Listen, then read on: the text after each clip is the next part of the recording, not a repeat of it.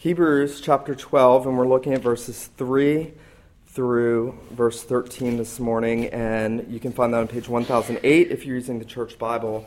Before we look at God's word, let's pray and let's ask His blessing on the preaching of what is a, a pretty difficult passage that we're going to have to really take our time with this morning, looking at carefully. Let's go to Him in prayer this morning. Father, we thank you for every word that you have breathed out. We thank you for the sweet words, and we thank you for the difficult words. We thank you for the encouragements, and we thank you for the chastisements and the, the correction and the discipline and the rebukes that we need so desperately. And so, Father, we pray that you would speak to the hearts of your people this morning. We pray that the scriptures would cut to every heart in this room, young and old. We pray that Christ would be exalted, that he would be held up, and that we would be drawn to Him and that we would see your purposes in our life and the way that you deal with us. And Father, we pray that what we do this morning would have implications into eternity for us. We pray, Lord Jesus, that you would be present with us. We pray that you would do what only you can do as the prophet, priest, and king of your church. And we pray these things in your name. Amen. Hebrews chapter 12, beginning in verse 3. The writer picking up on what he said there the first several verses about Jesus enduring the cross, despising the shame, and having sat down at the right hand of the throne of God, now says, Consider him who endured from sinners such hostility against himself, so that you may not grow weary or faint hearted.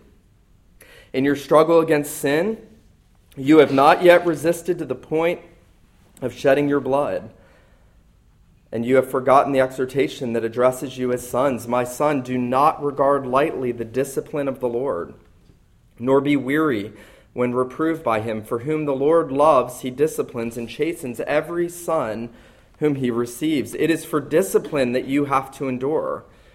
God is treating you as sons. For what son is there whom the Father does not discipline? If you are left without discipline, in which all have participated, then you are illegitimate children and not sons. Besides this, we have had earthly fathers who disciplined us, and we respected them. Shall we not much more be subject to the Father of spirits and live? For they disciplined us for a short time as it seemed best to them, but he disciplines us for our good, that we may share his holiness. For the moment, all discipline seems painful rather than pleasant, but later it yields the peaceable fruit of righteousness to those who have been trained by it. Therefore, lift your drooping hands and strengthen your weak knees, and make straight paths for your feet, so that what is lame may not be put out of joint, but rather be healed. The grass withers, the flower fades, but the word of God endures forever. Well, there is a quote floating around the internet. I tried to find out who came up with it. It's, it shows up on Twitter feeds periodically over the last several months, and it says something like this It says, um, When I was young, I used to think that all my friends' parents were cool parents. Now I just know they were bad parents. I used to think all my friends' parents were cool parents. Now I just know they were bad parents. And it's interesting because I had a similar experience. I used to wonder when I was a boy why all my friends got to do seemingly whatever they wanted to do why there didn't seem to be any discipline or instruction for them, why they got to stay up as late as they wanted to, why they got to go wherever they wanted to. And I remember as a boy thinking, I wish I had cool parents like them. And now I know that their parents were just bad parents. And that God had given me good parents. And I'm sorry if you don't like distinguishing, if you don't like that, and say, How can you say so? They were bad parents. I will say that emphatically. The Bible says that. The passage in front of us says that human fathers are there to discipline and instruct their children and to nurture them. And I was blessed to have a dad who both taught me about biblical discipline and who modeled that in our home. And I hated it as a child. I, I remember how it made me feel inside. I was an unbeliever. I didn't like it. That increased my dislike for all of his nurture and discipline in the home. And yet, now that I'm a dad, and now that I know what I know, and now that I have some desire to grow in Christ's likeness, I am grateful for both the discipline of my father and what lay behind that, which really was the discipline of the Lord. Now, it's a very difficult subject. It's a subject that doesn't get talked about a lot. It's a subject that's not treated in a lot of uh, Christian writing. You don't find a lot of books about the discipline of the Lord. And when you do, there's, there's different ways that men try to explain what it is. There are ways that men try to say, well, it's not talking about uh, physical affliction, it's not talking about discipline in the, in the corporal uh, in the punishment sense of, of, of, discipline, it's talking largely about how God disciplines us through the scriptures, and He disciplines us in the visible church, and He disciplines us through the ways that He ministers to us with His word and His sacraments and all the things He's appointed. But then we come to a passage like this. And we come to a passage that is very difficult. We come to a passage in which the writer of Hebrews has been exhorting his dull hearers who once had been fervent in spirit, who once had joyfully plundered, accepted the plundering of their goods, a people who at one time had embraced reproach for the name of Christ and now had become tired of embracing it and needed to persevere and were in danger of turning away from Christ so that they didn't have to endure any worse suffering, and that worse suffering would be martyrdom, which they had not yet experienced. And the writer of Hebrews has, in the first 10 chapters of this book, in order to encourage them, he has told them Jesus is better than everyone in the Old Testament. Jesus is better than anything that you can imagine. And when we come to chapter 11, he's given us that whole history of the Old Testament saints who have trusted in him, who have put their faith in him, who have looked past this world into glory and have looked forward to the coming Redeemer and endured hardship and trials and difficulties. And now the writer is saying, You too can do that. But before he says that, he says there is one person, as we saw last week, who did it preeminently, and that was the Lord Jesus Christ. For the joy set before him, he endured the cross, he despised the shame, and he sat down at the right hand of the throne of God. And as the writer exhorts them to consider Jesus, there's this transition and notice in verse 3 that he's told us that we look to Jesus by faith. He is the object of our faith, He is the source of our faith, He is the author of our faith, He is the goal of our faith. And now the writer tells us He is the example of our faith. And notice what he says in verse 3 he says, Consider him who endured from sinners such hostility against himself, so that you do not grow weary or discouraged in your souls. Now, I think it's important for us to say that the Bible, while it does set out Jesus as an example, it sets him out as exemplar, it always sets him out first and foremost as the one who is the Redeemer. It always sets him out as the Savior first and then as example. The writers never move to Jesus as example as the source of your Christianity. They never say, He came, He was man, He did it, you can do it too. That's it. That's Christianity. He always says, You can't do it. You're dead in sins and trespasses. You can only be made alive through the death and the resurrection of Jesus Christ. You were without hope, without God, weak, sinful, helpless, ungodly, under the wrath of God, under the judgment of God, and heading for damnation, and Jesus interposed His precious blood. And that's the preeminent message of the Bible. But then the writers of Scripture don't leave it there. They always take you on. And they say not only is Jesus the Savior, Jesus is the example. And the question is the example of what? The example of someone who did good, the example of someone who loved people, the, the example of someone who was kind and compassionate, the example of someone who sought to bless other people. Yes, yes, yes to all those things. But the writer of Hebrews says here he was the example of one who knew how to suffer at the hands of sinners and under the hand of his Father. And so the writer says there first that we are to consider the example of Jesus Christ in suffering. Notice, consider him who endured from sinners such hostility against himself so that you may not grow weary and faint hearted in your struggle against sin. And notice that the writer tells us that not only did he did he endure hostility from sinners, not only was Jesus made a reproach, and not only was his life a life of receiving the mocking and the scorn and the social rejection of sinners that he came into the world to save, not only was he rejected by his own disciples, not only did everyone forsake him and flee, but he resisted sin in striving against the evil one and in going to the cross to atone for our sins, he resisted sin, striving against it unto bloodshed. The writer is going to tell us that when we look at the cross, we are to think, what did it take? What did it take for the Lord Jesus not to sin? Now, that might be a question you're uncomfortable with. You might say, well, he's the eternal Son of God. He can't sin. Well, yes, in the divine nature, that's true. In the human nature, certainly there was the possibility as a man. Now, I know there was no possibility. I get that. I get that Jesus could not have sinned because he came as the Savior. I get that his destiny was to save us. I get that as God, he would not allow himself to sin in the flesh, and yet he was a man just like you. He was, he was, if I can say this carefully, a descendant of Adam, though he had no human father. He had a will and emotions and a mind just like you.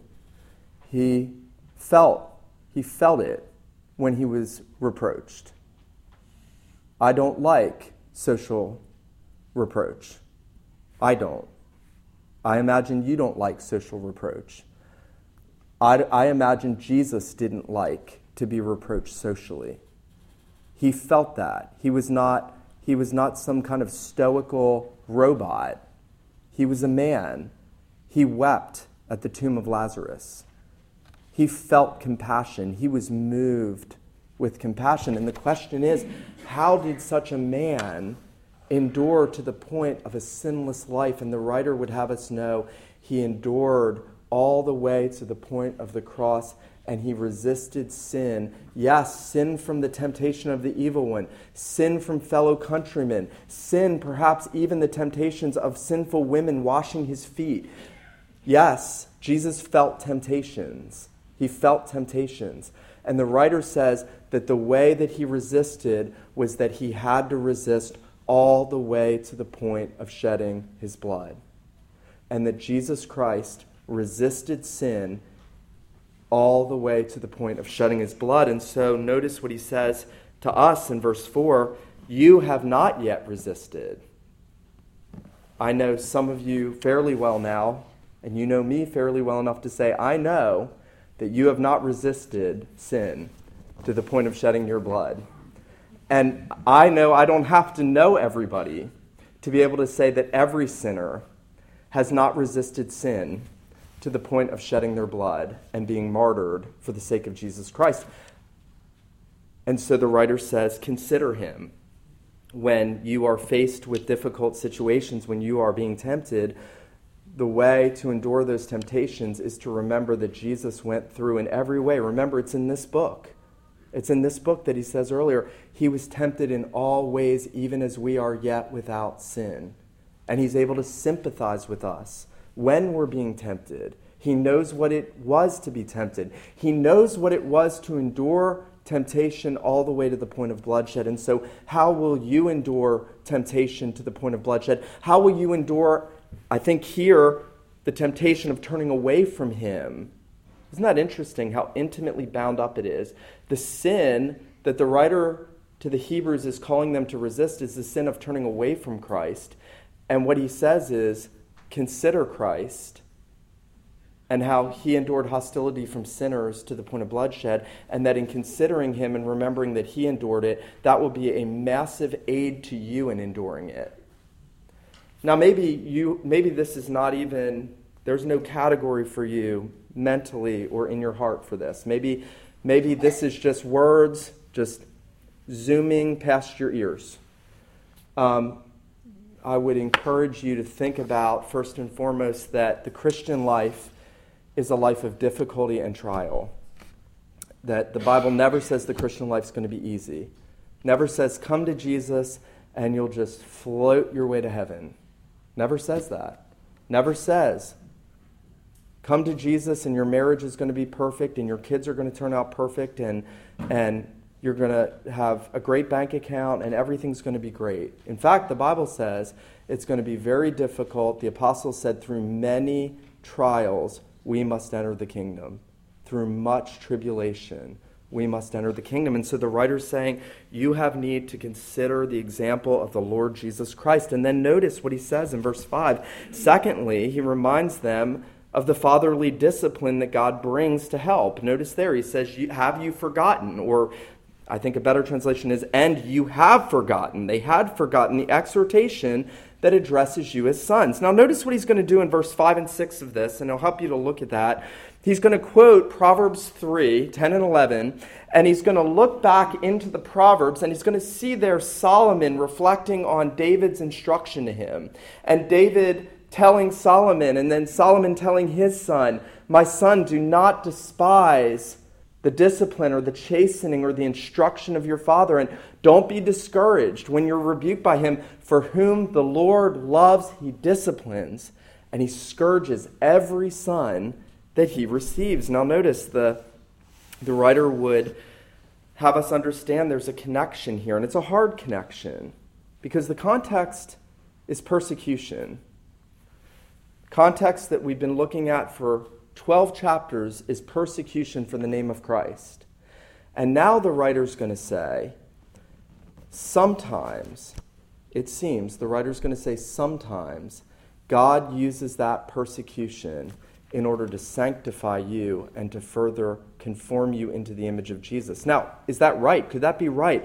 How could, how could a good and loving God use something like persecution for the name of his son Jesus Christ to also be chastisement and discipline for sin? I think very clearly he's teaching that at least here for the Hebrews in this particular situation, that's the case and that he loved them and he cared about them. I want to read to you a quote.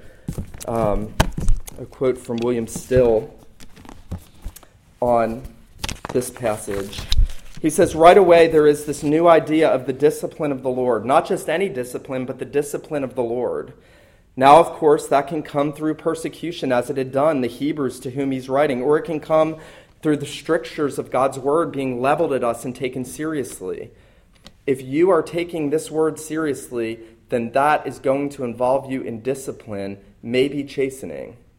Either way, when it comes through others, the wickedness of others, through persecution or trial, or through God's holy word, challenging us to die to all that is evil, either way, it is to be regarded as the discipline of the Lord, who often uses our enemy as the rod of chastisement for his sinful children. Now, maybe this is all new to you, and maybe you're saying, wow, that sounds very harsh. How would a loving father use the rod of his enemies on his children? And yet, the Bible is saying, and it's saying very clearly, that God is a father who loves his children in the way a father should love his children. You know, many of us have a hard time with understanding the Bible's presentation as God as our father because maybe we didn't have good fathers.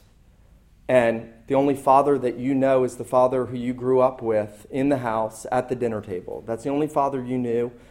And that's the only father that you saw day in and day out. And, and he was a sinful father. Jesus says that. Jesus says, if you who are evil know how to give good gifts to your children, even the best fathers are evil.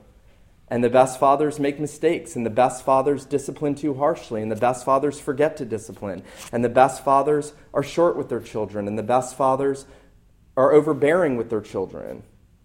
And so maybe you've had a father who wasn't the best father, and so you have to work harder to get into the scriptures and say, what is God the Father like? And what the writer tells us is he is so committed to bringing you to glory that he will employ everything that he knows that you need to bring you there.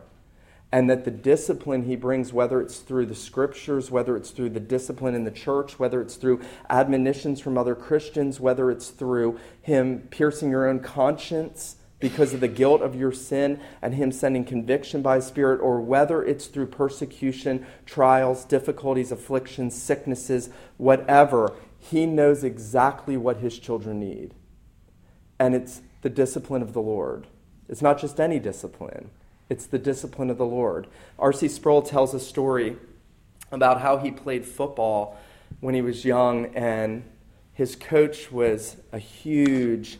Um, a six and a half foot man who had huge hands, and he said every time I wasn't in position correctly, he would put his hands on my shoulders and it would hurt. He would squeeze to get me in position properly and to show me to show me where I needed to be. And Sproul goes on to tell the story of how when he went off to seminary, he had an issue in his life, and God was dealing severely with him. And he went to John Gerstner, his mentor, and he, and he told him, and Gerstner said, Oh, my son, he says, the hand of the Lord must be heavy upon you right now. And Sproul says, it reminded him of his football coach, who, when he was putting him in the right place and he was resetting him and repositioning him, it was heavy upon him.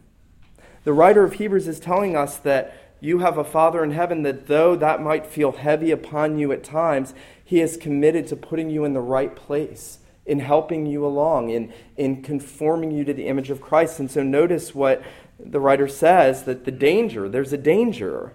Notice in his quote from Proverbs 3 do not, and literally, I don't like the ESV here, it's literally, do not despise the discipline of the Lord. There's a temptation. When I was a boy, I despised the discipline of my father. I despised it. You didn't know me. I'm telling you, in my heart, I despised the discipline of my father. And when I was converted at 24, I remember picking up the phone and saying, Thank you for disciplining me. There's a danger. It's not enjoyable. Notice what the writer says. He says, um, notice in verse 11, for the moment, all discipline seems painful. It seems painful. It's hard. It's discipline, dis- difficult. It's not fun. It's not enjoyable. It's not the happy go lucky emotional high that so many people are looking for. It's the heavy hand of God upon his people. And it's not fun. And yet, notice what the writer says do not despise it, do not grow weary, do not do not get tired when you're being reproved by him. For whom the Lord loves, he disciplines. All discipline seems painful, but later it yields the peaceable fruit of righteousness to those who have been trained by it. What is God doing? What is God doing through disciplining his people? God is shaping and molding you more and more into the image of Christ. You know, if you if you never went through anything hard in life, you may be a kind person, you may be a nice person, you will not be a very helpful person to other people who are suffering. I know that much that the people I've seen who are able to help others most are those who have been through things themselves. Um, as I've said in the past, the Puritans often said when God wants to make a man, he breaks a man. God wants to make a man, he breaks a man. That's what the writer of Hebrews is saying. And what he's saying is that God cares more about your holiness than about your joy or your peace or anything else that you might want in life. I have to read this other quote to you from Sinclair Ferguson. It was so good and so helpful. Um, Ferguson is talking about um, talking about all of the um, the ways that people look at this and the ways that they consider this. And what he says is that God cares about your holiness. We don't care about our holiness. He cares about our holiness. We don't care about it as we ought to. And, and now, this is going to sound hard, but just listen. He doesn't care if you have money, He doesn't care if you have a great job, He doesn't care if you have a big house. What He cares about is you being holy and being conformed to the image of His Son. And Ferguson says, How do I know? How do I know that He doesn't care about you having those things? Because He didn't care about His eternal Son having those things. Jesus didn't have any of those things. He didn't care about His eternal Son having any of those things. And Jesus cared about the holiness that his Father cared about. And Jesus endured the cross, despising the shame, to bring many sons to glory. And because he did that, and because your glory is guaranteed in the death of Jesus, God the Father now employs all of the loving discipline that he can employ to bring you to glory and to keep you on the narrow path and to make you useful to others and to turn you into somebody that you would never, ever, ever be able to turn yourself into. And that's what the writer of Hebrews is telling us. Now, notice that he's telling us that behind that, behind that discipline, behind all of God's desires for us, is the love of God. Notice verse 6 For the Lord disciplines the one he loves and chastens every son whom he receives. What comes before the discipline, what comes before the hardship and the trial and the heavy hand, is the love of God. John Owen, the Puritan, made a great a great deal about this that before the discipline is the love, and that the discipline is a mark that God loves you. I don't know if you've ever, ever looked at it this way, and I want you to look at it this way from this day through the rest of your life. Whenever there's sin in your life, and you know that God has sent some sort of chastisement into your life, you ought to be able to say, That is a mark of my Father's love for me, and I will receive it as such. God loves me, God wants me to be holy. I will embrace that discipline, and I know that whatever God is doing is for my good. The writer would have you know that. Notice verse 6 Why not despise it? Why not grow weary under it? Because the Lord disciplines the one he loves. Now, the writer will go on to say that there are fathers, human fathers, who discipline their children. In case you don't like this, in case you're in case you're having a hard time with this and you're a dad, especially if you're a dad, you know that probably every dad in this room has disciplined their kids To some degree or another, we've all disciplined our children. And so the writer would say, look, we've all had fathers. We all had some sense of discipline from them. And then he'll say, every child who is not disciplined is illegitimate, does not belong in that house, does not belong to that parent. And that means when God lets, lets people live under cool parents, and not be disciplined and just do what they want, that's a mark that those parents actually don't love those children. I'll say that. I don't care if you're comfortable with that. I'll say that. That's a mark that those parents do not love those children because a parent who loves their children is a parent who disciplines their children. And God the Father loves his people so much that he will bring hardship and trial into their lives. Let me give you an example. Um, some of the greatest saints have known the greatest discipline. It's interesting when you look in church history, the greatest saints, the ones that God really used, the ones that are remembered for all of church history, are the ones who suffered the most hardship and trial. Lost wives, lost children, were thrown in prison. One I thought of as, as I was preparing this was John Bunyan, who interestingly had reflected at some point that he had heard that there were trees in a far, a far off land that never bore fruit because it was never winter there. He said he had heard that there, there was a place where there were fruit trees in a far off land that never bore fruit because it was never winter there. And Bunyan knew what it was to go through the winter of God's chastening hand in his life. Bunyan was torn from his home and from his congregation. He was preaching John 9 uh, Do you believe that I am the Son of God? and he was hauled off to prison for 12 years. And as he reflected on the difficulties of that, Bunyan talked about the pain he felt when he thought about being ripped away, especially from his wife and his blind daughter. Bunyan said, I found myself a man com- compassed with infirmities. The parting with my wife and poor children has often been to me in this place, in prison, as the pulling the flesh from my bones.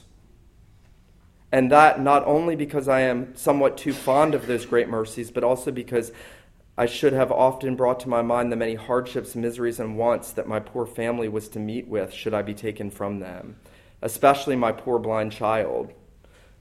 As he writes that, no sooner does he write that, the Bunyan says, as he's in prison, this is the benefit that he received from what was happening to him.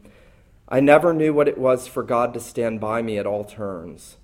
At every offer of Satan to afflict me, I have found him since I came in here. For look how fears have pressed themselves, so have supports and encouragements. As I have stared, even as it were at nothing else but my shadow, yet God, as being very tender of me, has not suffered me to be molested, but would, with one scripture or another, strengthen me against all, inasmuch that I have often said, Were it lawful, I could pray for greater trouble for the greater comfort's sake. Um, Bunyan will go on to say that when he was in prison, he never knew the comfort of certain scriptures that he knew when he was in prison. Now, most of us know people who, when hardship hits, they complain, they grumble, they sigh. They say, Why me? Why is this happening to me? Why am I going through this? Why can't it be easier? And you know, there is one simple answer to that question it's because God loves you. That's the simple answer to that question. Why can't it be easier? Because God loves you. God is committed to your holiness. God would have you flee from everything sinful in your life. God would have you be conformed into the image of Jesus Christ. I want to ask you today um, what role you see discipline playing in your life as a professing Christian. Um, where are you in your walk with the Lord? Um, how are you being disciplined under the ministry of His Word in the church? You know, this writer would say one of the disciplines of God is don't forsake the assembling together of yourselves, as is the manner of some. That that's, that's a start in us embracing the discipline of God, is gathering together with His people, being under the ministry of His Word. When hardships and trials come, do you stop and ask the question, Am I being chastened for things in my life that I know are sinful and where God needs to purge me? Now, I, I want to raise one warning here. At the end, I want to raise one warning. I don't get to come to you and interpret God's providence for your life. I can tell you if you're forsaking the assembly. I can do that. I don't get to interpret, though, why you're maybe going through sickness or hardship or other trials, lest I fall into Job's friend syndrome. So, this is a razor's edge. But I think it's incumbent on every one of us in this room when we go through trials and difficulties to say, Where is God wanting to purge me? Where is my loving Heavenly Father wanting to make me more like Jesus Christ? I try to do that, I do it imperfectly. I will say this that there is almost no trial or difficulty that God brings into my life that I don't somehow reflect on, and I am in some way able to say, I know that the Lord wants me to repent of this and this and this and this in my life. And whether I'm interpreting that properly or not, I think that that is the responsibility of every Christian as God calls us to keep near to the Lord Jesus Christ.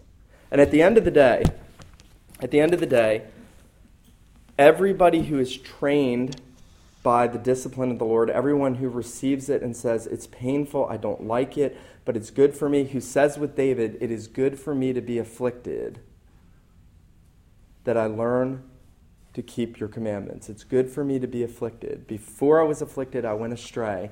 It was good for me to be afflicted. Everyone who learns that, that's a person who is fleeing constantly into the arms of Jesus Christ. That is a person who will make it to glory. That is a person who is going to finish the race. That is a person who will not turn away from Jesus. And everyone that despises it, and everybody who disdains it, and everybody who grows weary of it, every one of them is a person who will turn away from Jesus Christ in their profession of faith. It is, if I can say this as we close, the loving discipline of God is one of the greatest graces that He gives His people. It's one of the greatest graces that we could ever get because he is guiding you to glory through it. Let him who has ears to hear, let him hear this morning what the, the Spirit says to the church. Let's pray.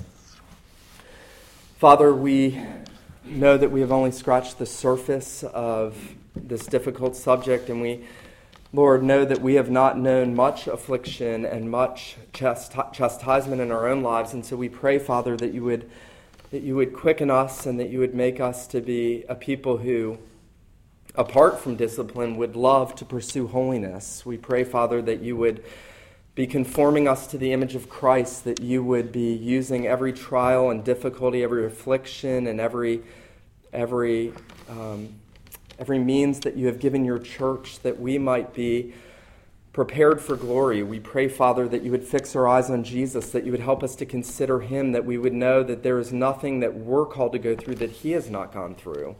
Lord Jesus, we pray that you would take the truth of the scripture and that you would press it deep into our minds and hearts. And we pray these things in your name. Amen.